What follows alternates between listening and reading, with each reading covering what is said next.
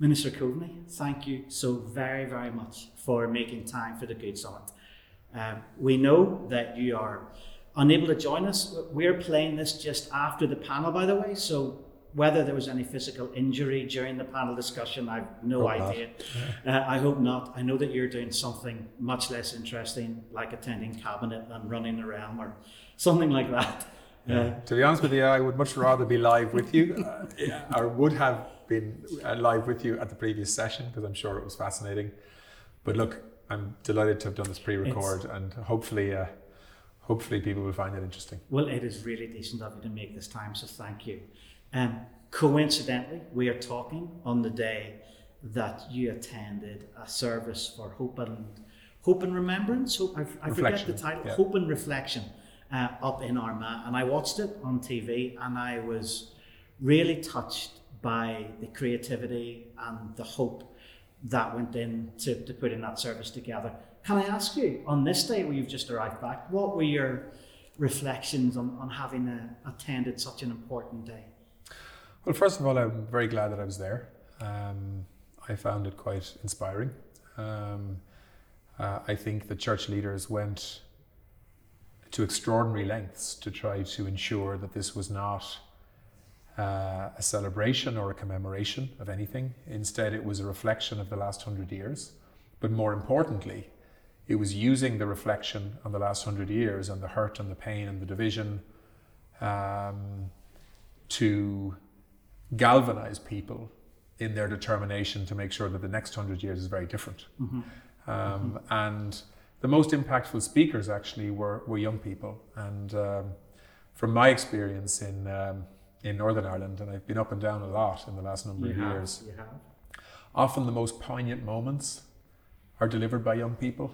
You know, um, whether that was at the Lyra McKee's at Lyra McKee's funeral, um, or whether it was uh, today, which um, you know, listening to young people in Northern Ireland speak about the future that they want, uh, which needs to be very different. What, what did they say? Um, well, I mean, they, they, as young people do, and you know, I, I experienced this as a father. They, they tend to to speak uh, a logic that comes from the heart, uh, which is, we want uh, the place that we live in to be welcoming, to be diverse, to be accepting uh, of uh, of all people who live here as neighbours.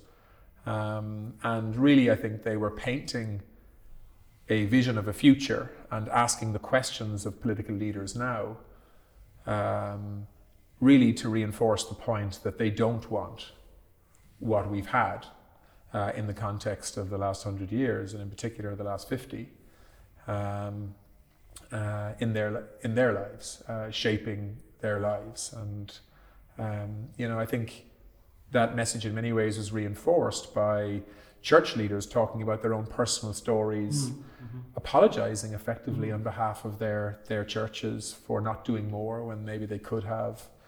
Uh, I thought it was a it was a very honest um, effort uh, to uh, to allow everybody in the church, uh, regardless of your background or your uh, version of history, um, to to be able to think about their own stories um, and and as I say, reflect on that and project that project that to a determination to make things different in the future. What do you say to those? What, what did you say to those young people afterwards, or what do you say to young people and young adults watching this about their role in building that future? Because it, it's one thing, and it, it can be quite brave to stand in front of senior politicians. You know, you were there, the Prime Minister of the UK was there. That takes a certain am- amount of courage to, to stand and say what, what we want. What does it take for young people to actually uh, not I suppose not just have a voice, but believe that that voice matters. Well, the first thing it takes is to make a choice. You know, and young people today are better educated than they've ever been. They're more confident, I think, than they've ever been. Uh, I'm privileged to have three daughters, um, 12, 10, and 8.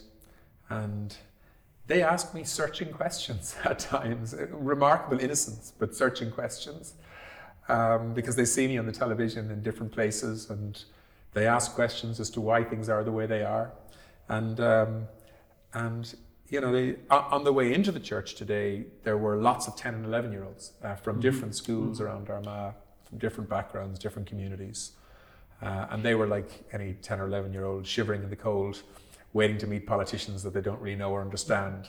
Um, but they were the same as 10 and 11 year olds in Cork, where I live. Um, but, um, but they are a reminder um, of the responsibility that people like me have. Because it's, you know, if we don't create the conditions to allow them to live in the absence of the kind of strife and violence and polarization and hatred that their parents have lived through, then this is a form of generational theft. You know, that, that my generation of political leadership is allowing that poison to continue in society in a way that doesn't need to be there.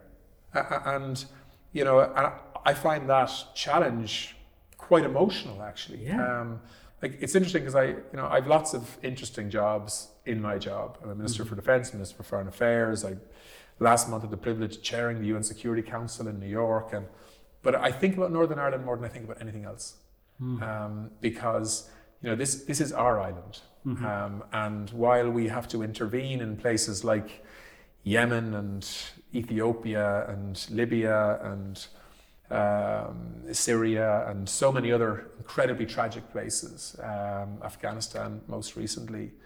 Um, you know, the most powerful thing that Ireland can do, North and South, and Ireland and Britain can do together, is to lead by example.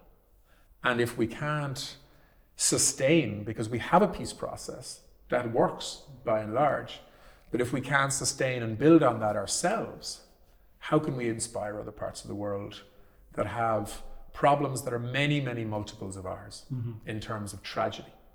Uh, if we can't do it ourselves and show that it can be done, um, then I think we've got to ask ourselves some very serious questions. Uh, and so, so, so it comes from a 10 year old asking an innocent question to a you know, nearly 50 year old um, uh, who is in the, their prime politically uh, in terms of influence and energy uh, to try to make things happen. And, you know, for all of those reasons, first of all, it was right for me to be there today, uh-huh. um, but, uh, but equally and more importantly, to take inspiration from some of the messages we heard today and some of the humility that we heard today, in particular from church leaders, um, to, uh, to try and change a trend um, and a momentum in Northern Ireland, which for a number of years now has been really quite negative, let's be honest. Mm-hmm. Um, and of course, to change a trend and momentum between the British and Irish governments. Mm. You know, but because of circumstances, and um, you know, I would say that the the relationship between the British and Irish governments at the moment, it's not that it's filled with animosity or anything, but it is just distant, um, and that needs to change because we have an, a very real responsibility to ensure that the the futures of the kind of young people that were very inspirational this morning in Armagh um, can rely on their leaders to make responsible decisions. And instead of focusing on who's right all the time, focusing a little bit more on compromise um, mm-hmm. um, so that we can, we can move things forward in a way that everyone can live with. Mm-hmm. Can I ask you, how on earth can a bunch of young adults, can a bunch of school kids learn to develop the sort of relationships that you have just said need to help build the future? Well, I mean, I think first of all, as I said at the start, and I maybe didn't elaborate well on it, you need to make a choice mm-hmm. to be a force for good. Mm-hmm. Like I, I, really believe that in life. You know, it's it's easy to drift into being part of the crowd, you know, and peer pressure will suck you into that. You know, if you grow up in a working class loyalist community, it's easy just to allow yourself to do what is expected of you, or or in a you know in a nationalist community, a Republican community, um, and you know if you want to be a force for change, well, you've got to challenge some of that. Now that's not easy, no. and it involves risk sometimes, and you need to be clever about it because if you try to change things too quickly, you get isolated and rejected, um, uh, and you lose your capacity to change other people. Um, but but but this starts with making a choice and saying to yourself, I want to change things for the better. I want to be a force for good. That's what drives most people into politics. It's what, um, but you can be a force for good through working with a non-governmental organization. You can be a force for good through a religious organization. You can be a force for good in business. You know, you can choose to be a force for good in your family, uh, in your in your classroom, mm-hmm. uh, in your peer group, um, and sometimes it's simply questioning norms, uh, maybe introducing some new thinking, um, maybe saying that the people who live in the housing estate next door maybe they're not so bad. You know, maybe playing Gaelic football isn't so alien. You know, um, maybe playing cricket is something I could be good at, even though um, some might see it as a foreign sport. Like these are 50. 50, yeah, yeah. No, but these are these are this is the questioning that I think young people now have. You know, and I've been quite taken by. We have this project in the in the Irish government at the moment called the Shared Island Initiative. Yeah uh, where we're, we're putting you know, half a billion euros of money behind it into trying to create projects that work for both North and South, that bring people together, that show that if we do things together, we can be powerful uh, agents for change. Um, and in some of the meetings that we've held around this project, we've had a lot of young people speaking. And it really has struck me that there is a generation now in Northern Ireland that is asking the question uh, and is saying, I actually don't want a label on my back. I don't want to be forced to choose. Um, um, I have other priorities. Um, and, um, and I think there is a questioning now um, of this sort of tribalism whereby you have to be one or the other. And if not, you must be somehow sort of lost in terms of your identity. Um, and this is the complexity of, of the challenge in Northern Ireland because there is no majority any longer. There's no unionist majority, there's no nationalist majority, and we have to find a way of living together. Um, and we have to look to the future of this island and its well being uh, with new perspectives and new ideas. And, and a new generation need to take on that responsibility too over time to be challenging people like me, who are the present generation of decision makers, but the way politics works, you know, young people take charge of their future and force change. It's happening in terms of climate action at the moment. Um, uh, it's happening also in terms of um, approaches towards diversity. Um, um you know, I come from. Um, I just give this example because I think it makes an, an mm-hmm. interesting point. Like when I was a child in the late seventies, um, my family used to, to foster um, young children, and we, we fostered a, a young boy called Francis, who was, um, uh, who was originally from Nigeria. And, um, and, uh, and I, one of my earliest memories is walking hand in hand with Francis. We were both about six or seven years of age through the main street in Cork. And literally, the crowds were parting because it was the first time they'd ever seen a black boy um, on the streets of Cork City. And, and I think of now, like dropping my kids to school and picking them up and seeing so many different skin colors, traditions, religions, languages. You know, Ireland has become such a multicultural place. And, and actually, when you think about that change, it's also a context around how we think about the future of this island, too, in the context of a modern diversity, diversity the way in which we see our place in the world. Um, uh, and I think, you know, as we think about these big constitutional questions in the future around what the majority of people, north and south on this island, will choose to do um, under the structures of the Good Friday Agreement, I think we've got to try to think about that maybe in a new way, uh, in the context of that diversity of identity that's now growing on this island, north and south, with a much more generous, modern view. But it'll be it'll be this young generation who I think will actually dominate that debate over time, um, and uh, and and the real choice for that young generation is, you know, do they want to be a force for good in that context, or do they want to stay in a comfortable place on the basis of the tribe that they've grown up in? How do Um, you I- inspire them to do that? Because that's vital and it's so important. You're, you're right. How can we, you know, I'm actually at round about the same age as you, and I've been in church leadership and know some forms of leadership for decades, and it's I was a youth worker for for, Yeah. for 20 years. How do we?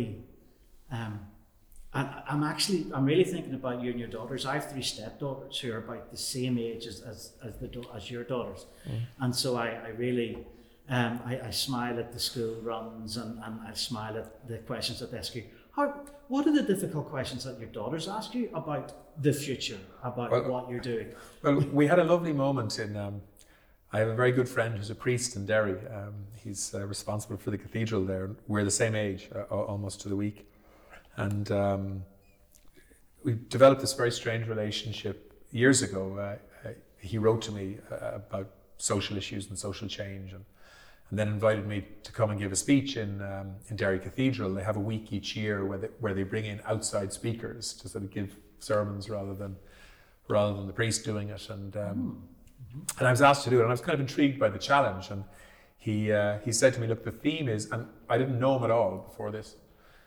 He said, "Look, I, you know, I've just heard you on the media a bit. You know, I think you could inspire our congregation. Would you come up and talk?" So I was like, first of all, I'd never been to Derry, and I'd certainly never been to Derry Cathedral, and I was fascinated by going. Um, and um, so I said to him, "Well, what do you want me to talk about?"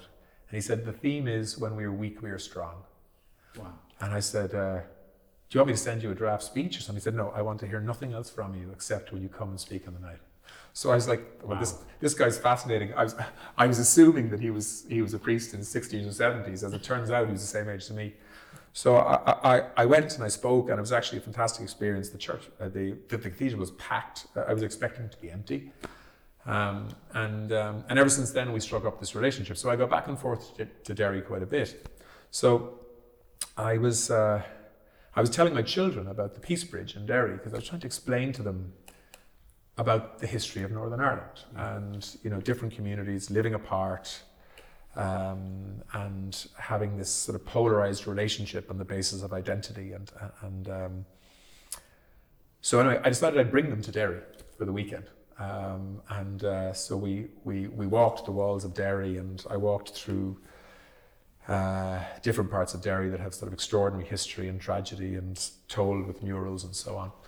But the most powerful moment was we, we, we went to Peace Bridge because my 12 year old daughter, she's now 12, she was only 10 at the time, um, she wanted to see this Peace Bridge that I had been using as a, as a sort of an example of, uh, of, of division that, that we were trying to um, respond to by physically building a bridge. And so, but my my, um, my youngest daughter was too interested in a, in a busker who was playing music, but my other two daughters came with me and we sat on the ground on the bridge, halfway across, and I had ten minutes with them, uh, telling them uh, through the imagery of the bridge about the history of Northern Ireland, and it, it was fascinating because every time I think about it, it's it, it's a reminder for me of of the responsibility to, to ensure that, that the stories on that bridge that they heard are, are part of history rather than part of the present. Um, and, and that her generation simply will not accept um, uh, what we've had in the past. Um, so, so um, yeah, so I, I don't know how I got to that conversation, but that's. Uh, Well, I- I but I think it's a nice analogy. Yeah, it's it's it's a beautiful story. Actually, I asked you what you know what, what your daughters say, Yeah. and, and and what you told me is that you talk to your daughters. Oh which I gosh, yeah. think Well, is a really Yeah. important part of how we communicate as humans, and teaching people. I, I have a suspicion that we don't teach people to think anymore.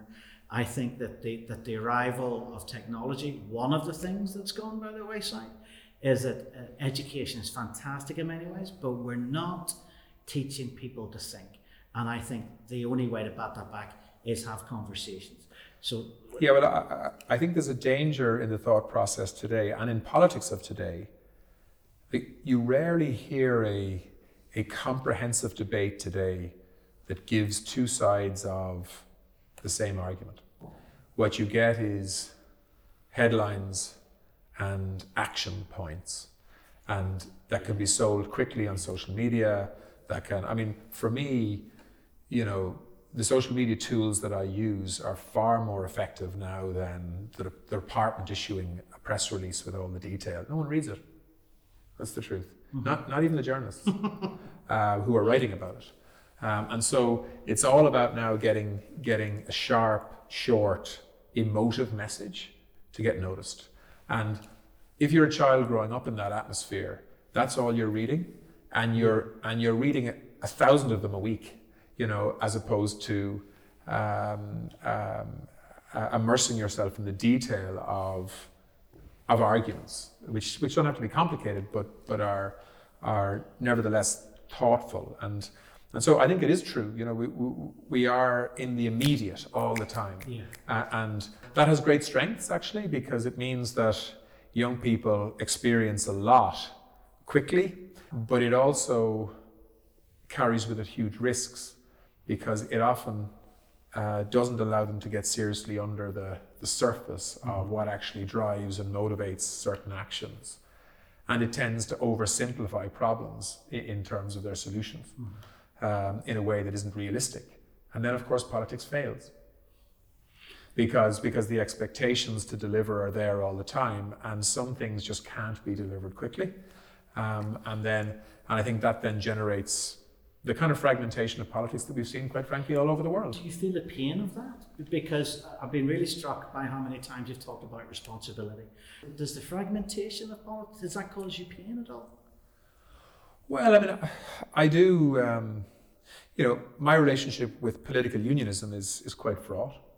Um, Brexit has driven that more than anything else. Um,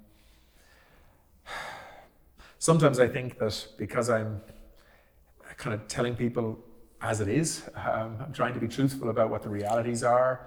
Um, that that sometimes I'm accused of being provocative because that's my style.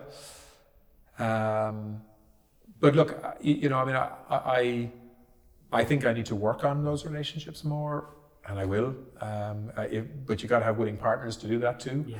Um, yeah. And you know, I think the the difficulty of the last number of years is that when the pressure comes on to the political systems in Northern Ireland, and those pressures are linked with identity, then people tend to get drawn back into tribal views uh, and away from where we were moving towards, which was integration, generosity, diversity.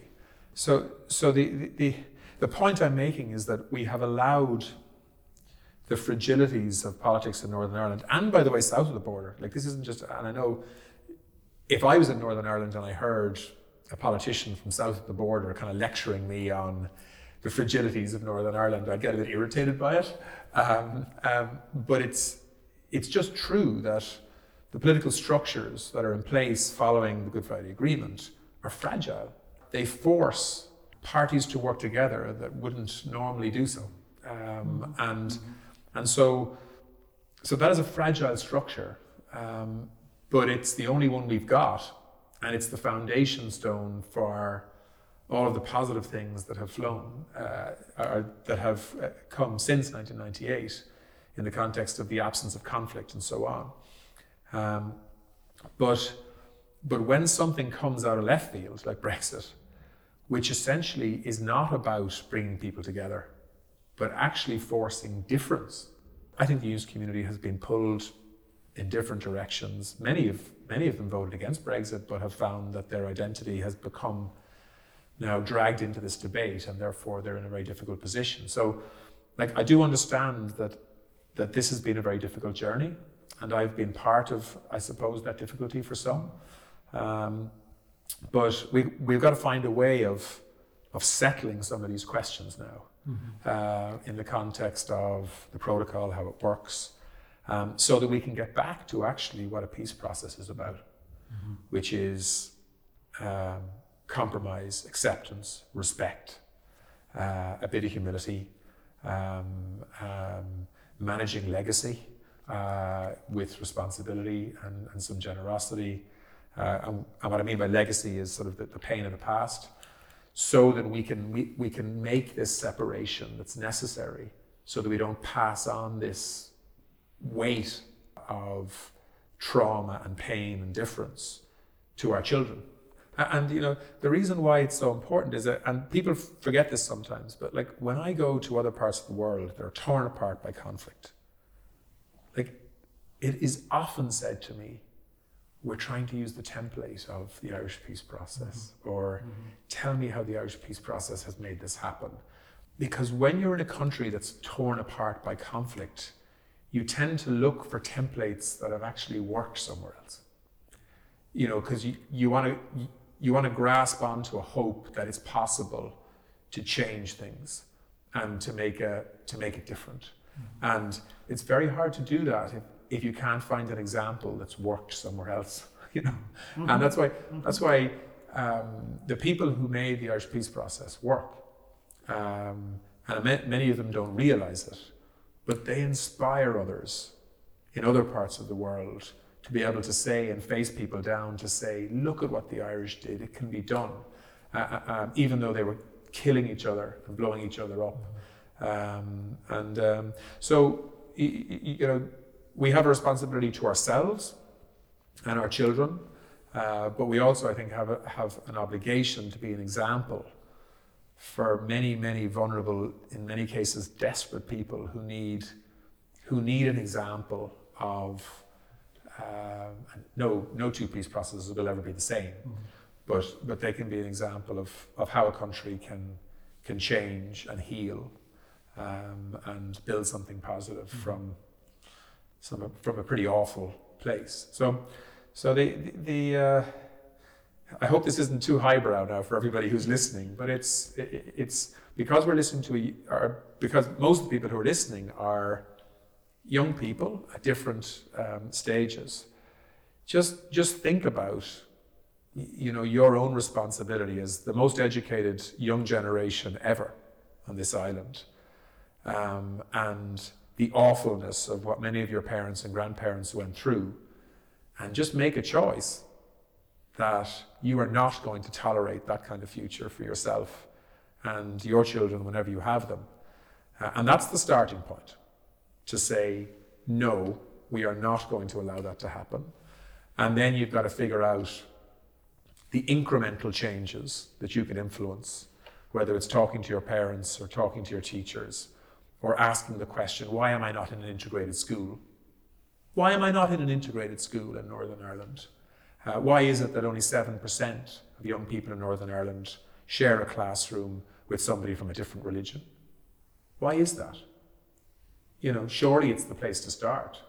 We anticipated that when the Good Friday Agreement was signed, that actually integrated education would become over time, you know, the dominant approach to education because it's such an obvious thing to do. So when young people meet each other, they connect with each other, they understand each other, they trust each other. Um, then they they don't accept the kind of tribalism that sometimes follows when they get a bit older.